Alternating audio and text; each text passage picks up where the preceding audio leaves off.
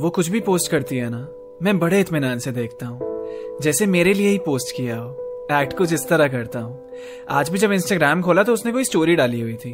मैंने ओपन की और पिक देख कर लगा जैसे वो मेरे शहर आई हुई थी। मैंने स्टोरी पे रिप्लाई देते हुए पूछा उससे हे व्हाट्सअप तो कब आना हुआ यहाँ पे? थोड़ी देर बाद रिप्लाई आया उसका। कुछ नहीं, बस कॉलेज की छुट्टियाँ।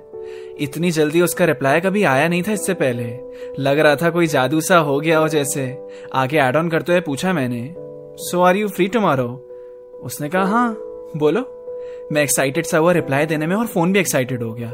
अपने आप ही सारे ऐप क्लोज हो गए और साला तभी चलना बंद हो गया। उससे बात करनी है। कहीं ऑफलाइन ना हो जाए। वैसे भी कम ही मौके मिलते हैं आजकल। कम से कम बात तो पूरी हो जाए। तीन साल से अपनी मुलाकात नहीं हुई थी। या यूँ कह लो कि मेरे लिए वो घड़ी वहीं रुकी थी, और आज इतने दिन बाद उससे भी बात हुई थी। मिलने का मन तो मेरा बहुत था। इस बार वो मेरे काफ़ी करीब भी थी। मैंने सोचा मिलने के लिए उससे बोलूँ कि नहीं। अजीब तो लग ही रहा था और साथ में थोड़ा डर भी। तो बहुत ज़्यादा हिम्मत जुटाते हुए मैंने पूछा उससे, अगर कल तुम फ्री हो तो क्या हम मिल सकते हैं? उसने कहा, ओके, वैसे कहा? मैंने बोला, यही पास वाली कॉफ़ी शॉप। कल चार बजे मिलते हैं वहाँ।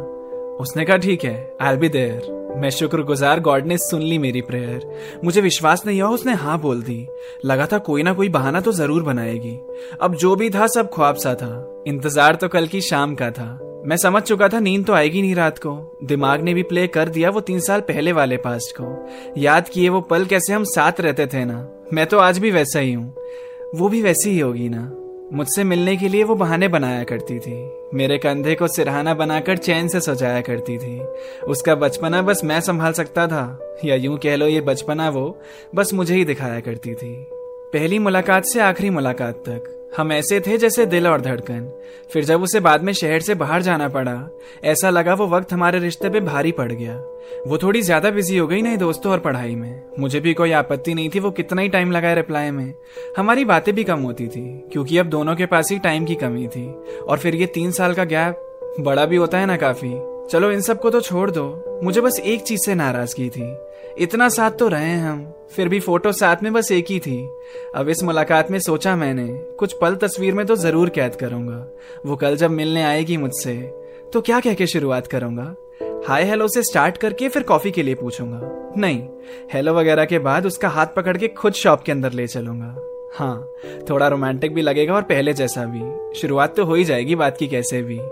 यादें सोच सोच के रिहर्सल कर करके रात तो कट गई। सुबह भी पता ही नहीं लगा कब आँखों के सामने से हट गई। तो अब तैयार पूरा होकर मैं निकल गया मुलाकात के लिए। एक्साइटेड मैं पहुँच गया डेस्टिनेशन पे चार बजने से पंद्रह मिनट पहले ही। इंतज़ार कर रहा था रिहर्स कर रहा था। वो किसी भी वक्त आती ही होगी। कहा हो? मैसेज भी छोड़ दिया मैंने, जिससे पता लग जाए अभी और कितना इंतज़ार है बाकी। चार बज गए। साढ़े चार। पौने पाँच। फिर पाँच। वो आई नहीं। कहीं भूल तो नहीं गई कि मुझसे मिलना था आज। मैंने सोचा कॉल करके पूछ लेता हूँ। नंबर तो था ही पुराना मेरे पास, पर कॉल भी उसका नॉट रीचेबल आया। वो आएगी भी कि नहीं आएगी आज? एक और नंबर है। वो ट्राई करता हूँ। वो तो लग ही जाएगा। कोशिश करके देखता हूँ। मैंने कॉल लगाया उसे, और रिंग गई। उसने फ़ोन भी उठा लिया बराबर, बल्कि काफ़ी जल्दी ही। मैंने बोला, हेलो, कहाँ रह गई? उसने बोला शिट मैं भूल गई।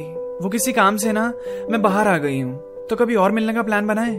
प्लीज़ वो थोड़ा अलग सा साउंड कर रही थी। मैंने भी बोला इट्स ओके कोई बात नहीं।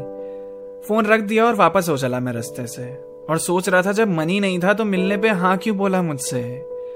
ना का मतलब ना होता है, पर उसकी हाँ का मतलब भी ना था।